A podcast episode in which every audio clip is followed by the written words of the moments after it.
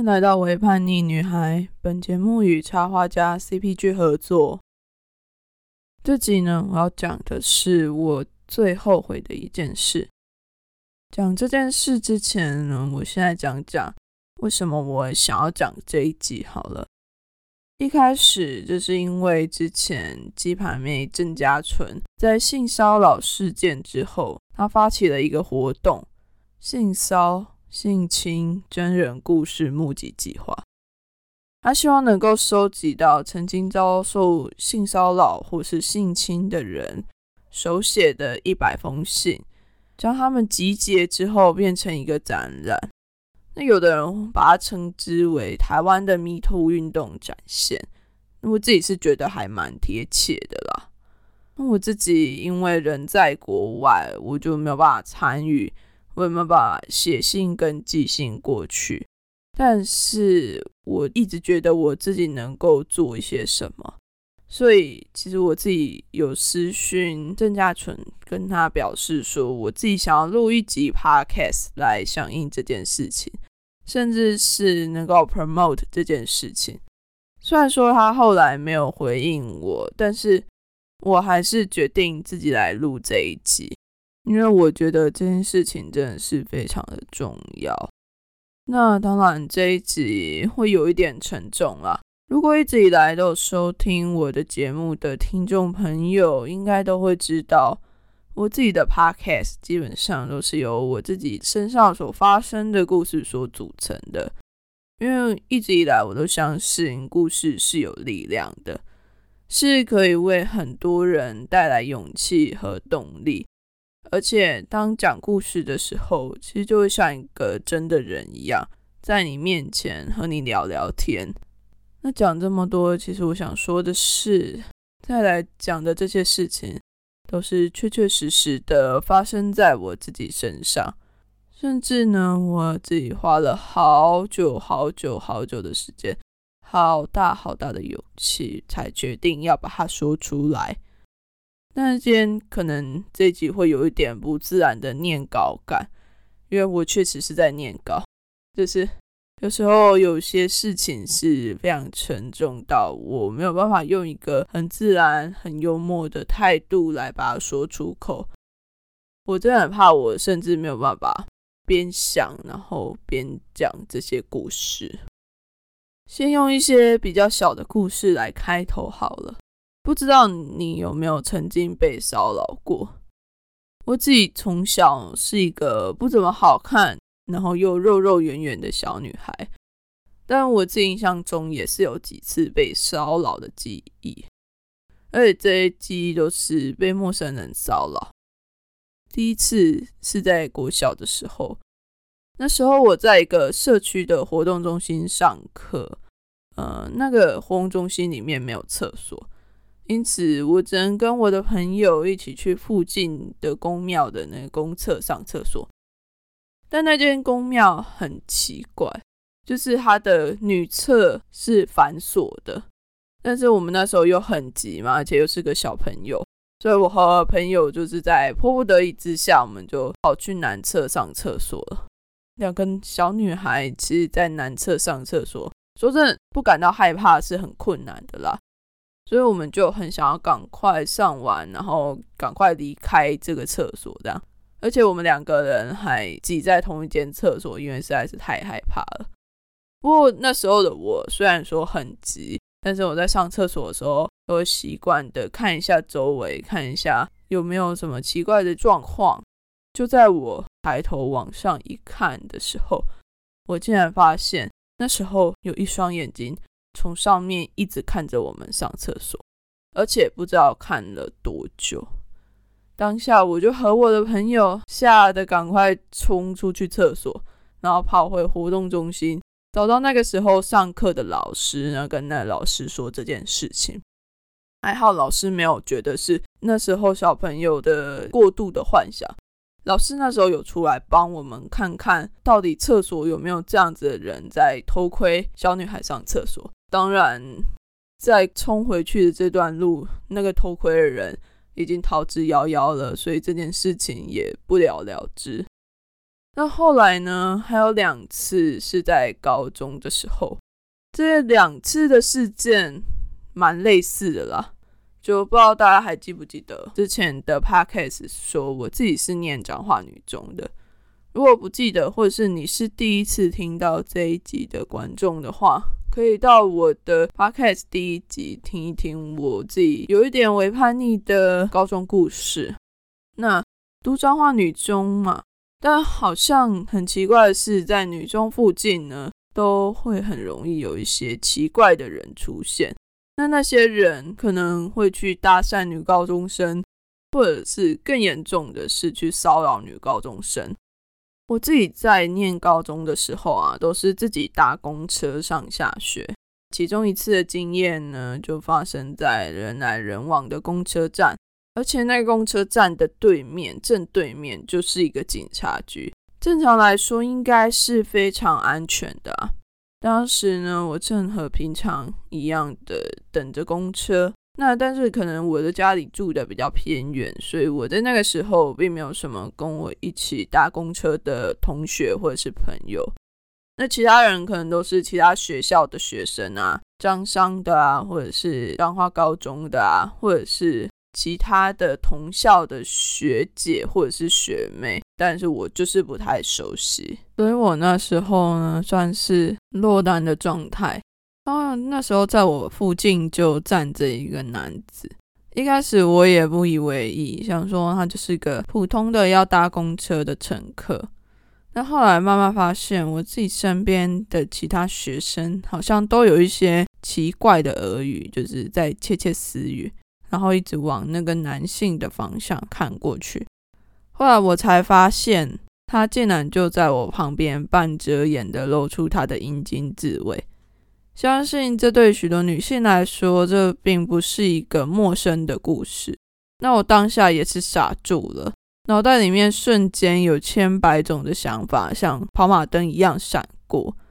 本来想说，如果其他人有结伴的人，或是连男性他们都没有任何的动作，那我一个落单的女性，是不是也应该不要轻举妄动比较好呢？但后来我还是决定我要采取行动。我深吸了好几口气之后啊，我才鼓起勇气走去跟那位男性说：“请你不要这样。”讲完了之后，我又故作镇定的慢慢走回我自己本来等公车的位置。那那位男性大概是被我吓到了，后来他就默默把他的鸟收起来，然后赶快离开了现场。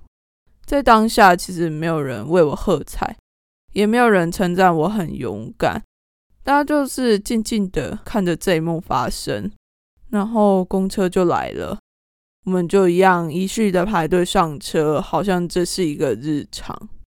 但另外一次的经验呢，也是在公车站的附近。那时候，我和我的朋友在彰化市的麦当劳。那曾经在彰化火车站附近溜达过的听众，应该都会知道，对，就是那间麦当劳。那时候好像是中午吧，我们在麦当劳吃饭，那旁边呢就坐着一位趴在桌上的男子。一开始我们也是，就是同学们之间有说有笑的，大家就是并没有发现有任何的异状。后来是其中有一位同学不小心往旁边瞥了一眼。才发现那位趴着的男子裤子的拉链竟然没有拉，直接露出了他的小阴茎。我一定要强调一下，是小阴茎，因为同学看到的时候也是有吓到，就连忙叫我看了一下。那我真的看到了，就是有一点发育不良。就虽然已经是成年的男子了，但他的阴茎却和国小的男孩差不多。就当下，其实自己突然觉得有点怜悯，他是不是因为对自己的性器官没有自信，所以才会采取这样的方式，想要吸引女高中生们的注意呢？我也不知道。那这次我采取的行动是，我下楼直接跟麦当劳的店员说明了这件事情。后来麦当劳的经理就上楼将这位男性给请离了现场。那留下来的呢，则是一群满满震惊的女高中生。有时候我就会觉得很奇怪，为什么女性总是可以很快的为男性找到他们可以骚扰女性的理由？应该不只是说只有女性，是整个社会都觉得女生被骚扰是应该的。一群年轻女性聚集在一起，就是很值得被骚扰的。我真的没有办法理解，为什么这件事情会一直、一直、一直的发生，甚至到现在，到现在还有人会觉得女性被骚扰是值得骄傲的一件事，因为你的身材够好才会被骚扰啊，因为你长得漂亮才会被骚扰啊。因为你有本钱才会被骚扰啊，这听起来就很可笑，而且甚至有时候啊，这些话还是会来自于其他的女性。可是这不应该是个常态啊，这样的观念不应该继续存在着，不是吗？没有人生来就应该被骚扰，每个人都应该拥有自己身体的自主权。另外，我还想要强调的一件事是。被骚扰并不是受害者的错，错的从来都只有加害者而已。那你可能会问说：“哎，你上面提出来的那些故事，你自己做的处理，对一个国小生或者是一个高中生来说，其实都算是不错的反应啦。你并没有袖手旁观，而是用行动去阻止了。那为什么这一集还要叫做我最后悔的一件事呢？”对于陌生人啊，我自己都可以还算勇敢的去拒绝，但是当遇到熟识的人呢，我就没有办法及时的拒绝了。我没有及时的拒绝来自熟悉的人的伤害、骚扰和侵害。先说说这件发生在我身上的事的严重性吧。以前啊，在我的想法里，对于性的犯罪呢。一直以来都只有性侵害和性骚扰的印象，但我知道发生在我身上的事情，并没有到性侵害那么严重，但也没有到性骚扰那么轻微。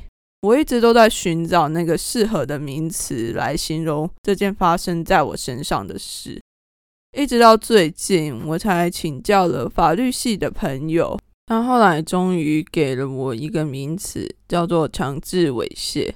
那它的程度呢，是介在性侵害与性骚扰之间，适用于刑法，而且有针对未成年的加重刑责部分，法律追诉期可以长达二十年。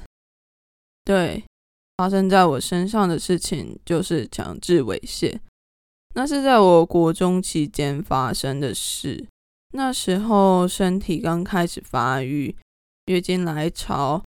第二性征也慢慢的出现。再有一次，我和那位男性的血亲独处时，这件事就发生了。那时候他在房间的电脑前工作，那国中的我就闲闲没事，就拉了一张小椅子坐在他的身边。过没多久，他的手就不安分了起来，突然伸向了我的领口。后来就这样子探了进去，然后开始抚摸我的胸部。当下我整个脑袋都空了，但是我不曾遇过这样的情况，那也不知道该怎么办，只能任由他这样继续摸着。我忘记摸了多久，可能一直到不得不去吃午餐了，才终于结束这件事。后来这件事，只要我与那位亲人独处时，就很容易发生，甚至有时候，当我的妹妹也在场的时候，这件事也无法避免。当时我的脑袋里面并没有身体自主权的这样概念的存在，只觉得这样很奇怪，我的身体好像一直被侵犯，但我不觉得侵犯我的人会做出这种侵犯我的事情。有一次在家里没有人的时候。只剩我和那位亲人在家。他喝了酒之后呢，竟然强吻了我，还告诉我说：“你以后的男朋友就是会这样与你接吻。”当下我只是觉得很恐惧，我不知道我该找谁求助，我甚至也不敢跟任何人说。因为那位亲人攸关于家里的和谐，我很担心自己说出来之后呢，整个家就毁了。我没有办法承担这样的责任，我只能继续忍受这些事情不断不断的发生。我不知道发生了几次，也忘记这件事持续了多久。后来呢，这件事的终止是在我终于鼓起勇气跟他说：“我不喜欢这样。”为什么我会不记得这些细节了？因为在我终于鼓起勇气拒绝被侵犯后。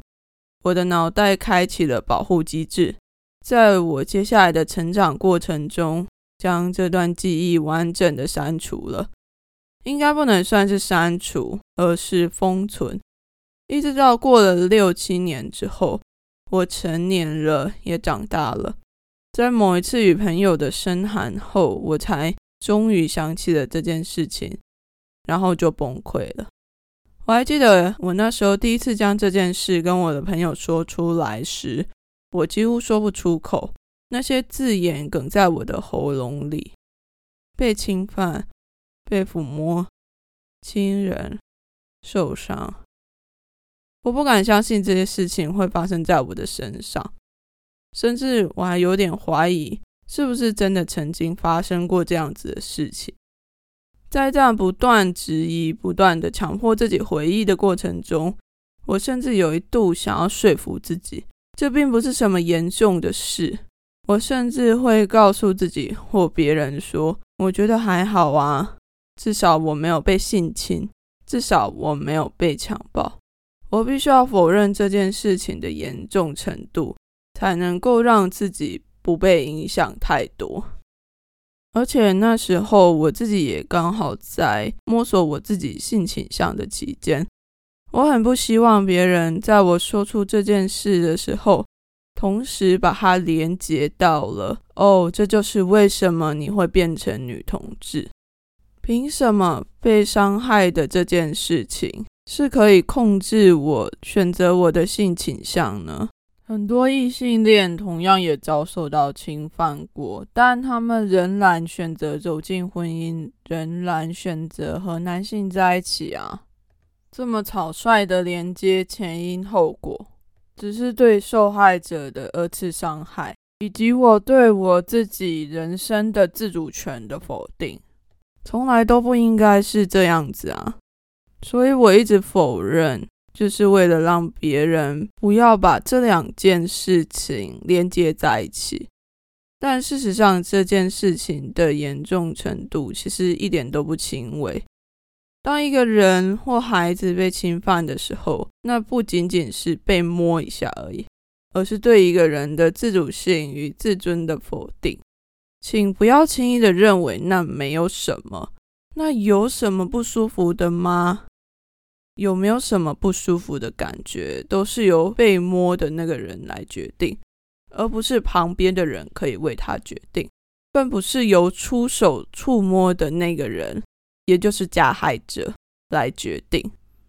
那时候的我在被侵犯的时候，其实有一种错觉，是我会告诉自己，应该是每个女孩都会遇到这样的事吧。